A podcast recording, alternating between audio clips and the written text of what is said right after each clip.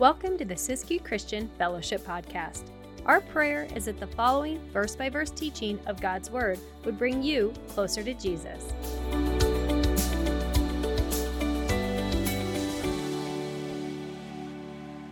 Psalm 93, even as we just sang, the Lord reigns.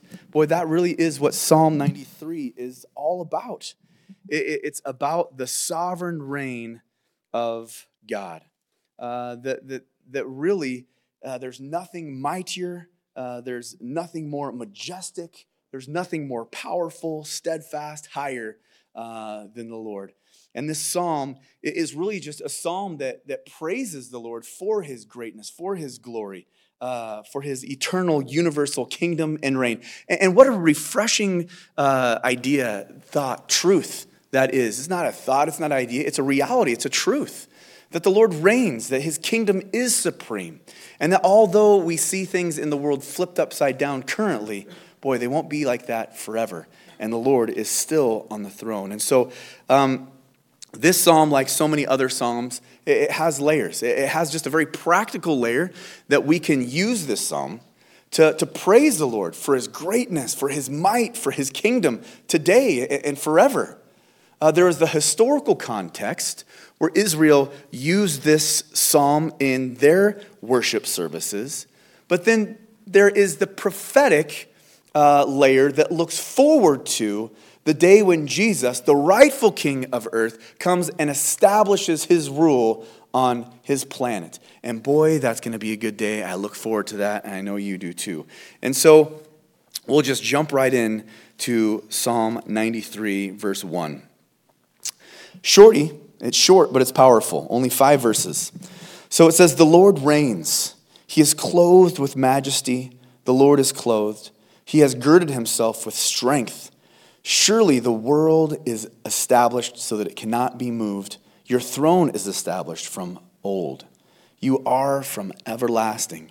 The floods have lifted up, O Lord. The floods have lifted up their voice.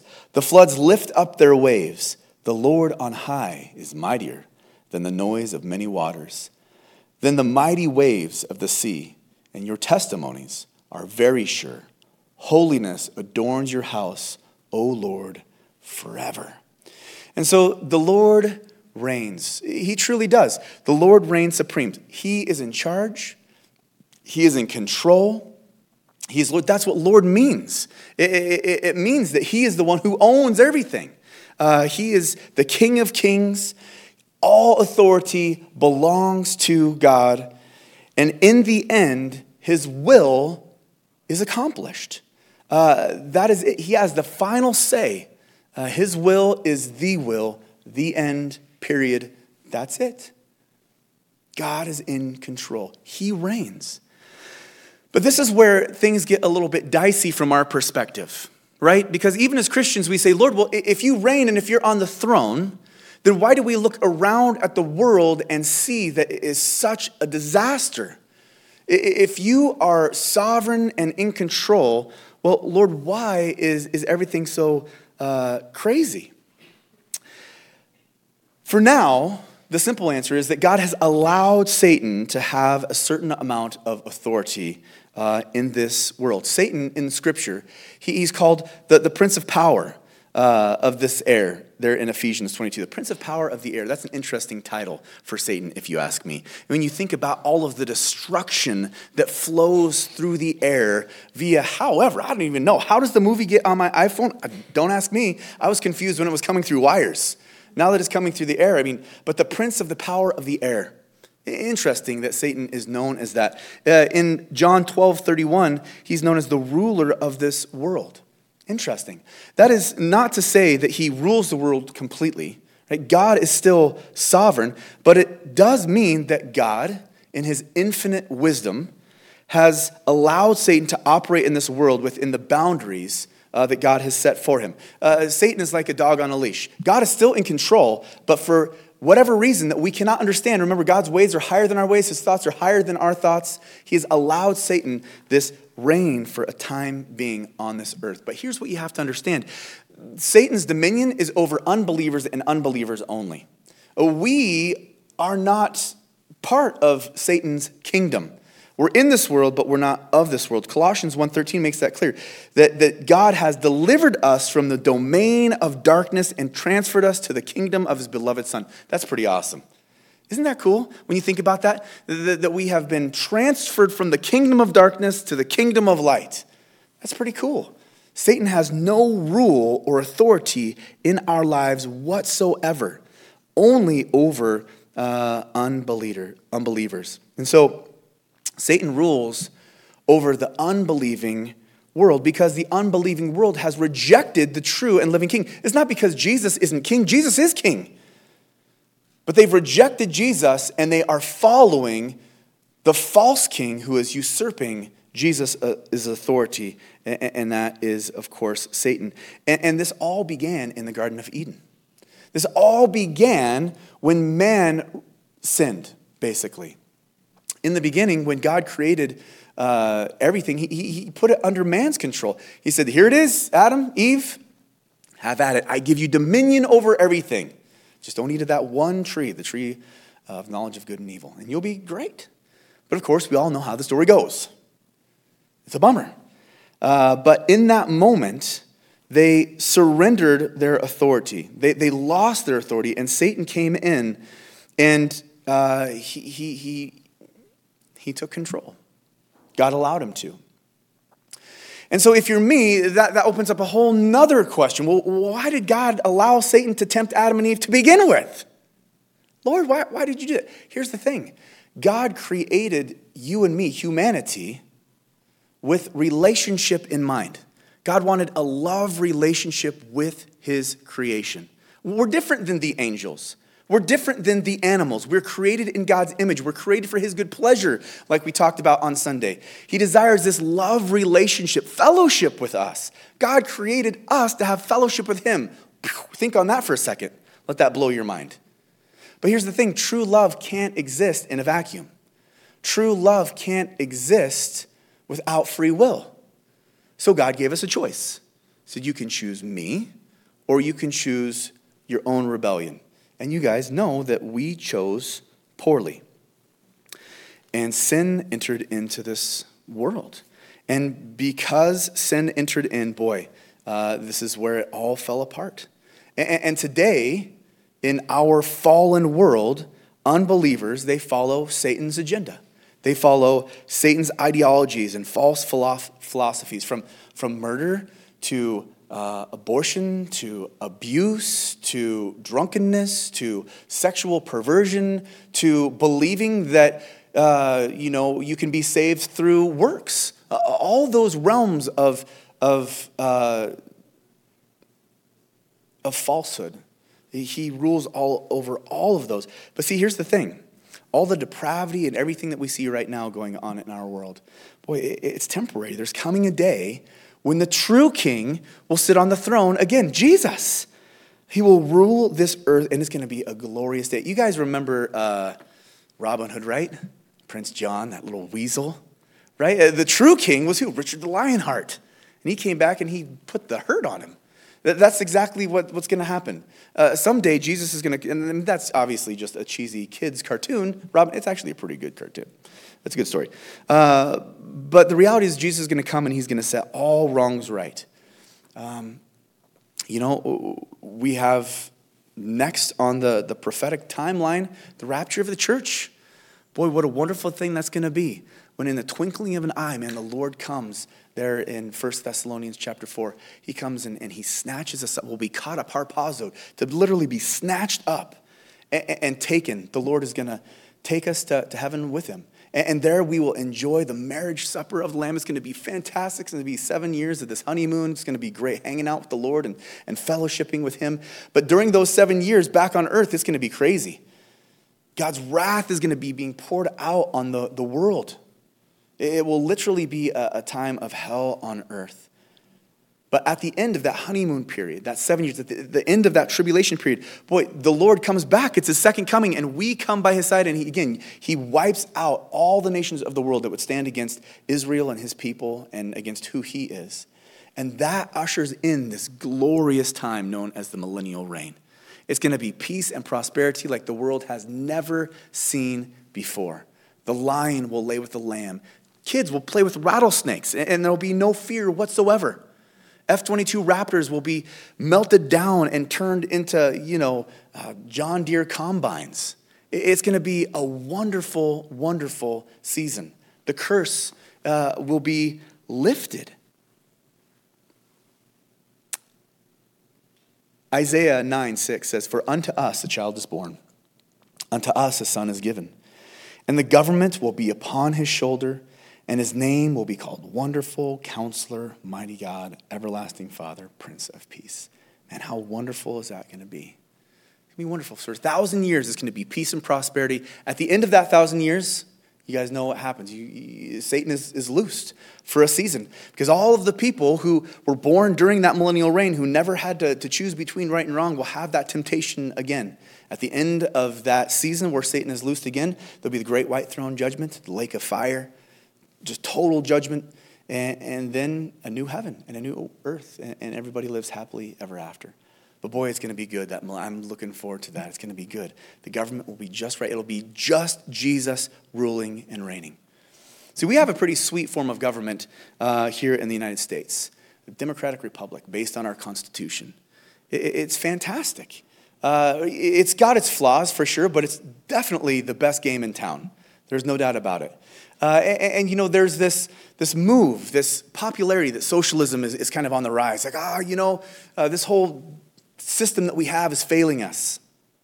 So let's move away from self governance and, and the, the, the, government gaining power through the people. And, you know, the government must have missed the memo on that one too. Because, you know, here's the thing with our form of government, the preamble tells us uh, well, what this is all about uh, to establish justice and to ensure domestic tranquility and provide for the common defense and promote the general welfare and secure the blessings of liberty to ourselves and our posterity. Boy, the government needs to remember what they are there for. Not to tell us what to do, but to, man, to ensure all these things. It's going to be better than that in the millennial reign. And there's no government needed. Socialism leads to communism, uh, to corruption, and to uh, an autocracy where there's just one guy in control, and that's a disaster. And it's a disaster because men are sinful. But when Jesus rules and reigns, it'll just be him calling all the shots, but it's going to be perfect because Jesus is perfect. And I'm looking forward to that day. And really, that's what this psalm is pointing to. And it says, Man, the Lord reigns. The Lord is on the throne now, but we're in this weird season where his authority is being usurped. Not as though Jesus can't do anything about it, but for a season, he's allowing it uh, for his own purposes. He's like a dog on a leash. And so the Lord reigns. Uh, verse 1. He's clothed in majesty. Uh, he's girded himself with strength. Uh, surely the world is established, so it can't be moved. Your throne is established from old. You are from everlasting. All of these attributes of the Lord um, majestic and, and, and, powerful and, and uh, eternal, everlasting. Uh, it's interesting. We were talking about just this one word in men's lunch last week. We were in the psalm. And uh, we're looking at the, this word majesty. And just, man, as majesty describes, we think of a king as being majestic. But we just talked about how we misuse this word so grossly. This word majestic uh, that is used to describe God as the king. And we, we say things like, man, that horse is majestic. Or, or that sunset was majestic. And those things are awesome and great, but boy, they pale in comparison to the majesty and the might and the beauty of the Lord. What we see in creation, uh, with the telescope and with the, the microscope and all the beautiful things we can see with our naked eye, man, it's just the tip of the iceberg. And God is so amazing. Words cannot even begin to describe the majesty and the glory and the wonder of the God that we serve. And so the psalmist goes through uh, just a few of these attributes that literally we could spend all night unpacking, but we won't. Uh, then he goes into this idea that the floods, they've lifted up and uh, they've lifted up their voice, and, and the, the, the, waves are, are, kind of raging. Uh, and in those days, you know, traditionally, uh, Jews were terrified of the water. They were terrified uh, uh, of the sea. They were terrified of floods. Uh, they just didn't like it. That's just uh, read through all Jewish history this time, and it's just they did not. They were not a seafaring people. They had no navy. They didn't trade by ship. They didn't like the water. When they fished, they fished the shallows. Uh, up to about you know eight ten feet of water they're close to the shore on the sea of galilee and you remember when the the disciples got sent across the sea and the storm arose up. And they freaked out because they did not like the water to begin with.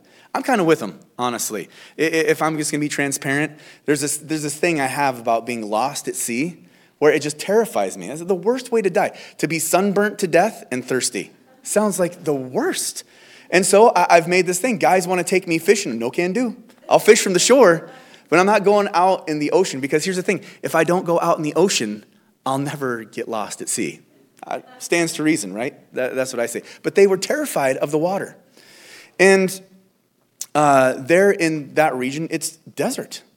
And so it doesn't rain often, but when it rains, boy, you can get storms that come through that just dump rain, and the ground isn't, uh, you know, prepared to take all that rain. So they have these flash floods, much like it happened in Southern California this last week with Hurricane Hilary. And I say Hurricane Hilary, and all the people on the East Coast are like, Hurricane Hilary. What are you guys talking about over there? But they got a lot of rain. And you see pictures of, of LA just flooded out, Dodger Stadium all around it flooded out, water up to the roofs. And then someone was telling me, I think it's my wife, that there was a big earthquake the same day. Or, or five point. I mean, that's, that's enough when you got a hurricane going on. Sheesh. But you talk about the signs of the times, crazy stuff. Uh, but the flood. Has anybody ever witnessed a flood? What was it, like 94, 96? There was a flood that came through, wiped out Ashlands Park. And I remember watching just how powerful the floodwaters were. That was a tiny little flood. And that's what the psalmist is getting at. Their, their point of reference is just this, this, strength of floodwaters. And in their mind, the Great Flood was a pretty powerful event, wiped out humanity, except for Noah's family. Uh, the Red Sea swallowed up the Egyptian army. That was a lasting impression. Uh, it was a big deal. But what they're saying is, man, all the power of the flooding waters, man, it wipes out and it washes away. But even the raging sea is nothing to the Lord. And that's the idea is the Lord is so mighty, even the mightiest thing that they could think of paled in comparison to the might of the Lord. That's great. That is good news for us because we belong to him. He is our strength. He is our refuge. He is our hiding place.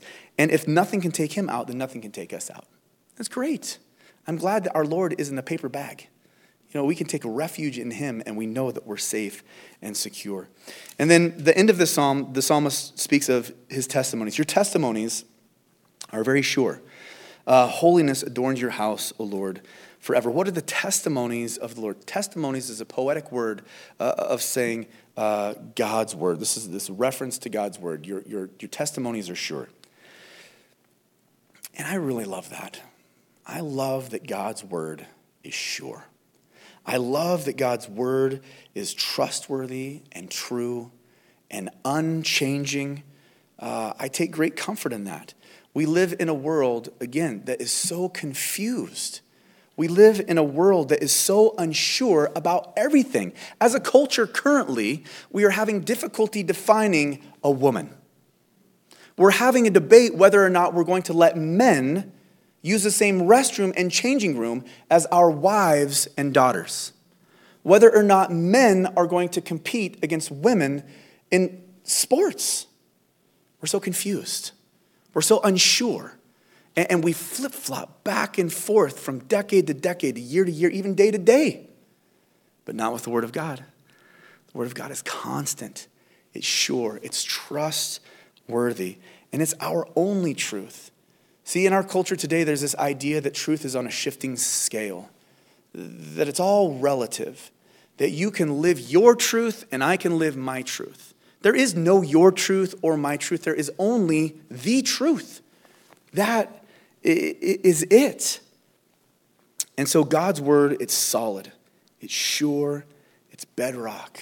And that's why it's so important for us as his kids, as his followers that we study His word, that we know it, that we study to show ourselves approved. Workmen who needeth not be ashamed, that we can rightly divide the word of truth. And so often people are duped because they don't know the word of God. Christians, good, honest, God loving Christians, are duped by people who have an agenda, even in the church. Man, don't take what I say as gospel. You better know it for yourself because there are churches who will misrepresent the scriptures to teach you falsehood. There was a Methodist church where they invited a guest speaker who was a, a drag queen.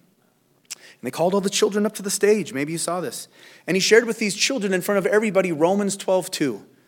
Don't be conformed to this world, but be transformed by the renewing of your minds. And he said, Little children, don't let the world tell you that you have to be a boy or a girl.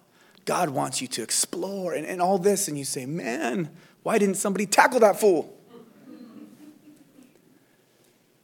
But if you handle the real deal all the time, the genuine article, if you study through the scriptures and you know the whole context, the Old Testament, the New, Con- the New Testament, all of it in context, then when the counterfeit comes along, man, it's going to stick out like a sore thumb and you'll know it. And it sounds like a no brainer to us because here we are, we're doing this thing, we're going through the word, we're studying it out. But encourage other believers to do this. It's so important that we know uh, the word of God. And so, the Lord reigns, and He is great, He is mighty, He is solid, He is sure, His word is. Uh, it's a little psalm, but I tell you what, it packs a, a good punch. Uh, psalm 94. Psalm 94 is uh, a call, uh, really, for God to intervene uh, against the wicked. Uh, the righteous are, are being oppressed uh, they're being harassed and uh, killed, even. And, and, the wicked seem to be prospering, and it would seem like God doesn't care. Now, this is the dilemma that we deal with, uh, even in our day and age. Why does wickedness uh, continue? Why does the Lord allow the wicked to prosper while He allow the, the, the righteous to suffer? And there are many Psalms that deal with this Psalm 10, Psalm 14, Psalm 73, now Psalm uh, 94. This idea that, the, again, the wicked prosper and the righteous suffer. And again, we can relate to that in our day and age, can't we? We look at the condition of the world, uh, we look at our, our nation, we look at our state, we look at even our little community. And we see just the injustices that, that take place. And, and we could say, just like the, the psalmist does, Lord, why do you allow the wicked to prosper? Uh, uh, why, why do you allow the righteous to suffer at, at their hand? And before we get into this psalm, there's a quote from G. Campbell Morgan uh, in reference to this, and I really like it. It was very encouraging to me. He said, In this song, we see how the very things which assault faith and threaten to produce despair may be made the opportunity for praise. And that's awesome. Because those very things, when we see uh, the, the wicked prosper and the, the, the, righteous suffer, those are things that can shake our faith, that can lead to despair. But those are the very same things eh, when we look at them in the context of who God is and what the future of the wicked is and what the future of the righteous is, that causes us to praise the Lord uh, and, and, not to despair. When we remember that the Lord is on the throne and that He is just and that He'll set all wrongs right. And so that's kind of the premise. The first uh, seven verses, they're a call for God to intervene against the wicked. Uh, the next few verses after that are a warning to the wicked. And then the last few verses uh, really are just a consolation uh, or a comfort to God's people. And so uh, Psalm 94, verse 1. O Lord, to whom vengeance belongs, O God, to whom vengeance belongs, shine forth. Rise up, O judge of the earth. Render punishment to the proud. Lord, how long will the wicked, how long will the wicked triumph? They under or they utter speech and speak insolent things. All the workers of iniquity boast in themselves. They break in pieces your people, O Lord, and afflict your heritage. They slay the widow and the stranger and murder the fatherless. Yet they say, The Lord does not see, nor does the Lord God of Jacob understand. And so the psalmist, as he kind of pitches this dilemma of the wicked prospering and the righteous suffering at their hand, he really opens up this word with a nugget of wisdom. He opens up this psalm with uh, just a, a piece of truth that we ought to hang on to, and that is vengeance is the Lord's. Uh, vengeance is mine, saith the Lord. Romans 12, 19 says, Beloved, do not avenge yourselves, but rather give place to wrath. For it is written, Vengeance is mine, I will repay, says, saith the Lord. Uh, we all know what it is like to be wronged. We all know what it's like to, to have somebody come against us or hurt us or rip us off or slander us or, or whatever the case may be. We all know what it's like uh, to be wrong. And we know that instinct to get back at them, Uh, we want to come back on them. And, often we want to bring that vengeance ourselves. We want to take matters into our own hands. We want to repay evil uh, with evil. Uh, a couple days ago, me and uh, a few of the fellows from the fellowship, we went uh, on a motorcycle campout trip. Man, it was cool. We cruised up I 5 and across to the coast, and uh, our reservations got messed up, and we were knocking on, we weren't really knocking on doors, but we were checking all the sites and trying to find a spot. And the Lord miraculously gave us a spot, and we had just great fellowship for a few days. It was a lot of fun. It was a huge blessing. But on the way home, and we're cruising down I 5, just in a hurry to get home, and uh, we're all together and this car comes right up on one of the guys. I mean, close, in his tail. And then just goes jamming by us on the inside. Now, that's a sketchy proposition when you're going 85 miles, when you're going 65 miles an hour on a motorcycle. it's a little bit sketchy. And so this person drives by, and I say, Oh, yeah. And I start chasing this person down.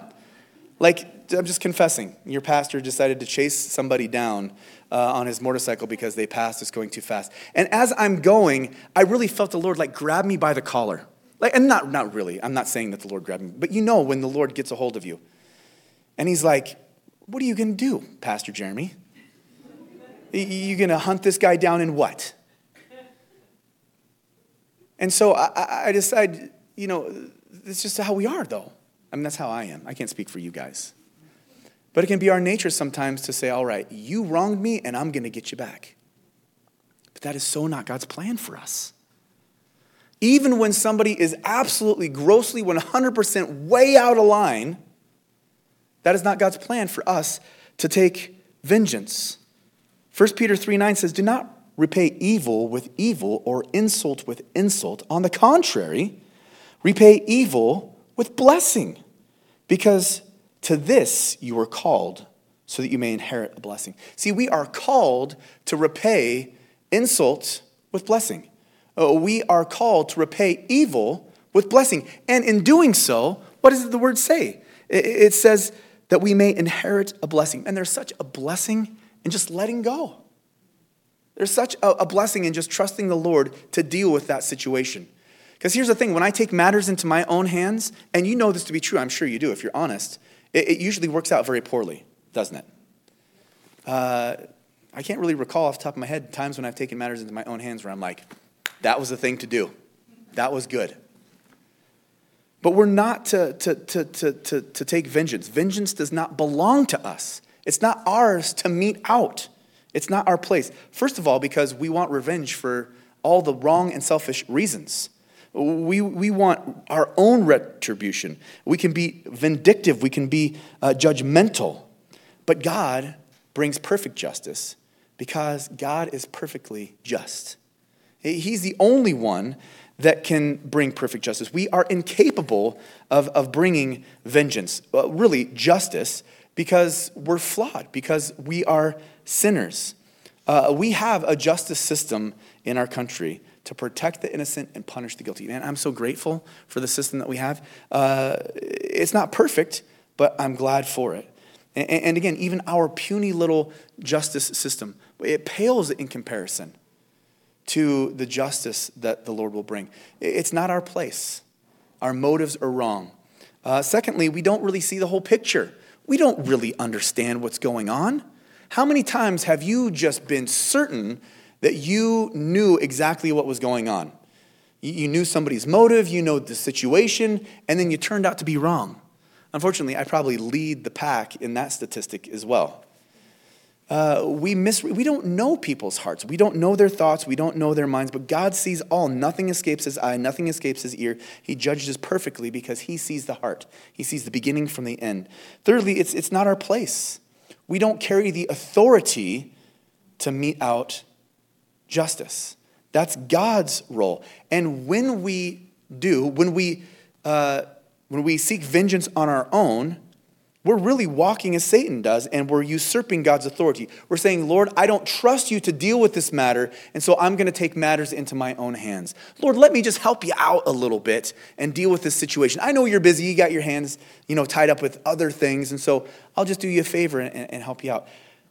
man, we see that backfiring uh, in the scripture. Abraham is a wonderful example of what it looks like to try to help the Lord out uh, in a certain situation. You guys know the story. Abraham, the father of faith, God came to him and said, Abe, man, you are going to be the father of, of nations. Man, your family is going to be a blessing to the whole world, like the stars in the sky, like the sands in the sea. Uh, Lord, Abraham said, there's a problem. I'm an old guy. My wife's an old guy. We have no kids. How's this going to work? Just trust me. Just trust me. And the years went by, and they went by, and they went by, and they went by. And Abraham had a, a baby with his wife's servant. He said, Well, maybe, Lord, I should help you out a little bit. And Ishmael was born.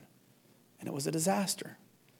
And that's always the way that it is when we take matters into our own hands and try to help the Lord out. It's a disaster. He doesn't need our help. And again, by the way, it's us just expressing a lack of faith that we don't trust God to deal with the problem.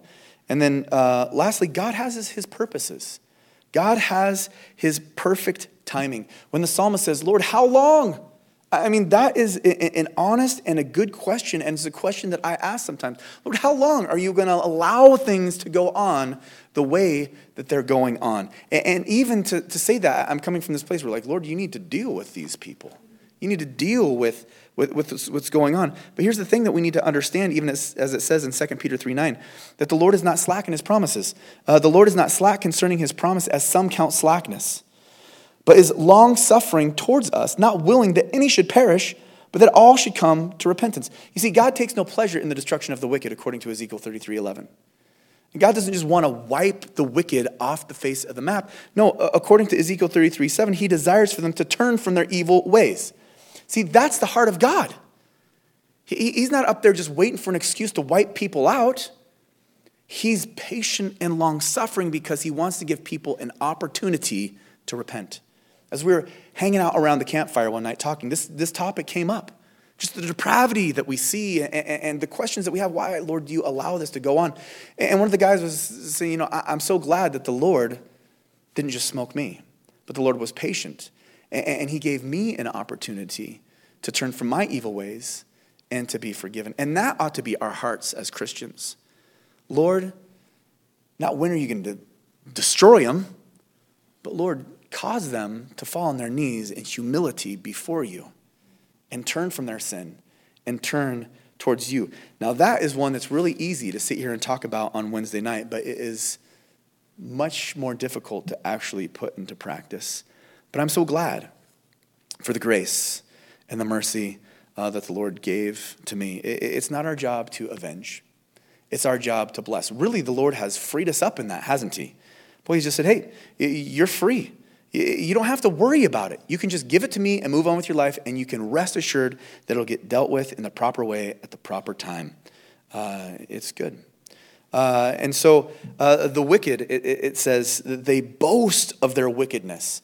And again, we see that taking place in our culture currently. I understand what the psalmist was saying. I, I watched this kind of man on the street deal that a certain group puts out. And, you know, they have their sandwich board put up, and it's basically just uh, he's trying to engage people about the topic of abortion. And, and one of these shorts that came up, you know, he, there's this young lady who's just like belligerently just run them up one side and down the other. And she's like, man, I've had four abortions, and I'm proud of it, and I can't wait to have another one. And I'm just like, whoa, man, that young lady is so deceived. But she's just, she's boastful. She's so glad that she's, because she doesn't understand. But the wicked, they, they, they boast in their ways. We have Pride Month and we have Pride Marches. And the audacity to hijack God's symbol of grace. Don't forget that He wiped out the population of the world for perverseness and then gave us a rainbow to promise He would never do that again. And then we throw that back in His face. Man, if people understood the reality of that, they would shudder. Uh, there's a story of a, a, young lady who robbed a bank. I think it was like in North Dakota or somewhere up there. Uh, she robbed the bank and then she went on YouTube and made a video about how she robbed the bank. Check this out, guys. Woo, look what I did. She went to jail. yes, that's what happens when you do that. But the wicked, they boast and we see it. And, and we just have to trust the Lord that, that He will deal with that. Let us be those who boast in the grace and the love of God. and uh, give the rest to the Lord. Uh, it's the widow and the orphan that are being attacked. It's the, the they represent the most vulnerable uh, uh, of society. And so that, that's kind of the idea. So, verse 1 through 7 uh, really is uh, just that call for God to deal Uh, with the wicked. And now we get into kind of the warning of judgment in the next few verses. Uh, verse 8 says, Understand, you senseless among the people, and you fools, when will you be wise? He who planted the ear, shall he not hear? And he who formed the eye, shall he not see? And he who instructs the nations, shall he not correct? He who teaches man knowledge, the Lord knows the thoughts of man, that they are futile. Uh, blessed is the man whom you instruct, O Lord, and teach out of your law, that you may give him rest from the days of adversity until the pit is dug for the wicked. For the Lord will not cast off his people, nor will he forsake his inheritance, but judgment will return to righteousness, and all the upright in heart will follow it. So uh, there's a warning there to the wicked that judgment is coming, that the Lord sees all. The Lord hears it. Uh, he, he made the eyeballs in your head and the ears on the side of your head. He, he, he made the world. He, he, he understands, he hears, he sees, he's, he knows your thoughts, he knows your heart. Justice will be met out. Uh, Galatians 6 7 tells us that God's not mocked. Do not be deceived. God is not mocked. For whatsoever a man sows, that he will also reap. For he who sows to his flesh uh, will of the flesh reap corruption. But he who sows to the Spirit will of the Spirit reap everlasting life. That's, that's a promise. That's not an if sort of situation. And so uh, there's a warning uh, to the, the wicked. But then there's also this idea of, of a separation the separation uh, of the righteous from the wicked. That, that, there's a warning to the wicked that they will be judged, but there's also a promise to the righteous that they will be delivered. Uh, but judgment will return to righteousness, and all upright in heart will follow it. For the Lord will not cast off his people, nor will he forsake his inheritance. See, the wicked will be dealt with, but, but the righteous won't be dealt with in the same manner. Uh, the Lord's not just going to cast down a blanket judgment on the earth. See, that's why uh, I believe in a pre tribulation rapture. Right? I, I, believe that's what the Bible teaches that, that we will be uh, taken out before God's wrath is, is poured out on this uh, earth. Uh, that's what Psalm 94 tells us, that, that we won't be judged with the wicked. Uh, you think of, of Lot being taken out of Sodom before it's destroyed. The Lord wouldn't destroy Sodom until Lot, the, the, there was not very many righteous there. Uh, I mean, it started out at a, there's a hundred, Lord, if there's 50, Lord, if there's 20, Lord, if there's, and it was just down to, to Lot and a few people. But the Lord wouldn't destroy Sodom until the righteous were removed. And this tribulation period that is in the future of this world, eh, the, the wrath of God, the day of wrath, right? the, the tribulation or the, the rapture happens first. Uh, 1 Thessalonians 4 16, I'll just read this. It says, For the Lord himself will descend from heaven with a shout, with the voice of the archangel, and with the trumpet of God, and the dead in Christ will rise first. Then we who are alive and remain shall be caught up, harpazo, together with them in the clouds to meet the Lord in the air and thus we shall always be with the Lord. Therefore, comfort one another with these words. Right? It wouldn't be very comforting that we knew the Lord was going to come snatch us up after the tribulation. Uh, it's comforting to know that we're going to be taken before everything flies apart, before God's wrath is poured out. Uh, of 1 Thessalonians uh, 5 9, just after this, goes on to say, For God did not appoint us to wrath, but to attain salvation through our Lord Jesus Christ. See, God is love, God is just. God already poured out his wrath for your sin. God already poured out his wrath for my sin. Where did the, God's wrath for our sin go? Upon Jesus. For all of our sin, past, present, and future. Now, could you imagine if the Lord poured out his wrath on us again for the sin that Jesus paid for? That's not loving or just. It doesn't make sense. When Jesus was on the cross and he said, It is finished, and he meant it is finished. That's it. It is paid for, it is done. He who knew no sin became sin that I might become the righteousness of God. Uh, interesting conversation that we can have if you uh, are in another camp. Understand that it's not a, a deal breaker, it, it's not a, a, main thing, but understand it does affect the way that you live your life. Um, we're to be ready for the Lord to come at any minute. And if we believe all these things have to happen first, then we're not looking for Jesus, we're looking for events. Don't fall into that trap. Keep your eyes on Jesus, be looking for him. Uh, and then there's this last section, uh, starting in verse 16 of Psalm 94.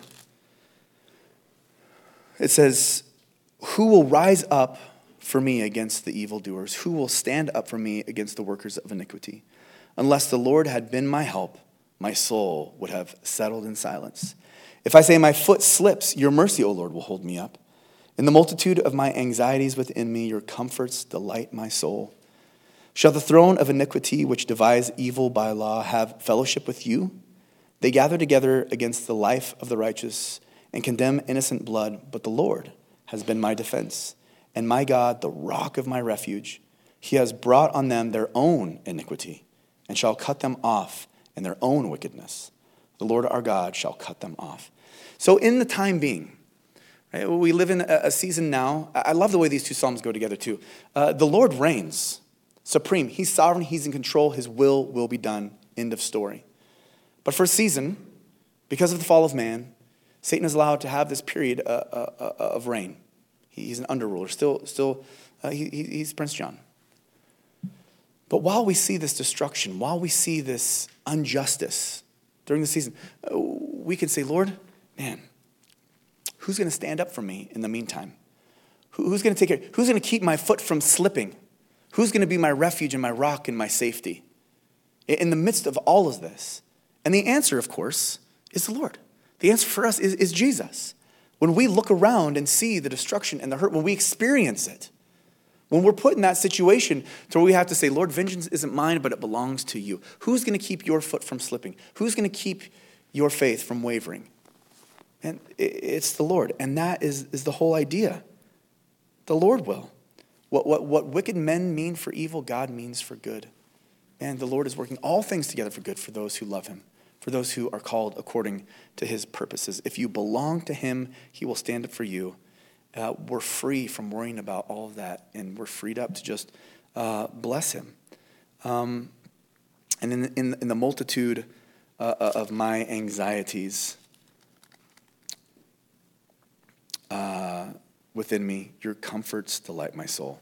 And we don't have to be anxious for anything.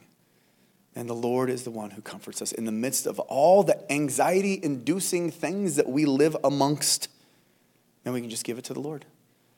And that's what the Bible says that we can go to the Lord. Be anxious for nothing, but by prayer and supplication, make your requests known. By prayer and supplication with thanksgiving, make your requests known unto God. And the peace of God that surpasses all understanding will guard your hearts and minds in Christ Jesus. It's a pretty good deal. Jesus said, I, have sent you the comforter to bring us comfort in the midst of it. Uh, because we know, even as the last few verses say, uh, their sins are going to catch up to them. Because sin always catches up to us. Again, God is not mocked. Don't be deceived. Whatsoever man sows, that he will also reap. And we can trust the Lord in that. And I just love that. It, it really encourages us. We can leave this place and walk out into a fallen world and we can say, hey, my job's not to judge. My job's not to bring vengeance. My job is to repay evil with blessing and let the Lord take care of the rest. If I'm honest, that sounds a lot better than chasing somebody down on my Harley and ripping them out of their car and then getting shot, probably. You just say, Lord, we give it to you. We just get to love. And so leave encouraged that the Lord is on the throne, that even though things are crazy sometimes, someday they'll be made right, and He will come. He's coming. The king is coming, and he's going to rule rightly. And until the meantime, he's the one who comforts our anxieties. He's the one who brings peace. He's the one who keeps our foot from slipping. We can rest in that. Amen? So, Lord, thank you so much again for your word. Lord, I pray that it would just shore us up in those areas that, that we're weak. I thank you, Lord, that you reign, that you're on the throne, even now, that, that through the cross you defeated wickedness and evil forever. And Lord, even now, while Satan usurps your authority, because you've let him, Lord, we know that you have your plan. We know that you have your purposes. We know that your timing is just right. And we thank you that in the meantime, that vengeance is still yours, that we need not concern ourselves with getting back or getting even. But Lord, we can walk in what you've called us to do, and that is to return evil with blessing. And I pray, Lord, that as we leave this place, when we're tempted to be discouraged, when we're tempted to, to let our faith be shaken, that we would remember the truth of your word. Lord, thank you that it's sure. Thank you that it's steadfast. Thank you, Lord, that you are our, our foundation and our shelter. Um, please be with us as we go our way. And again, thank you for the freedom that we get to walk in. We love you. We praise you. In Jesus' name, amen. We hope you've enjoyed listening to this teaching of God's Word presented by Siskiyou Christian Fellowship. We pray it's blessed you and given you a greater understanding of the Bible. To learn more about us, visit SiskiyouChristianFellowship.com.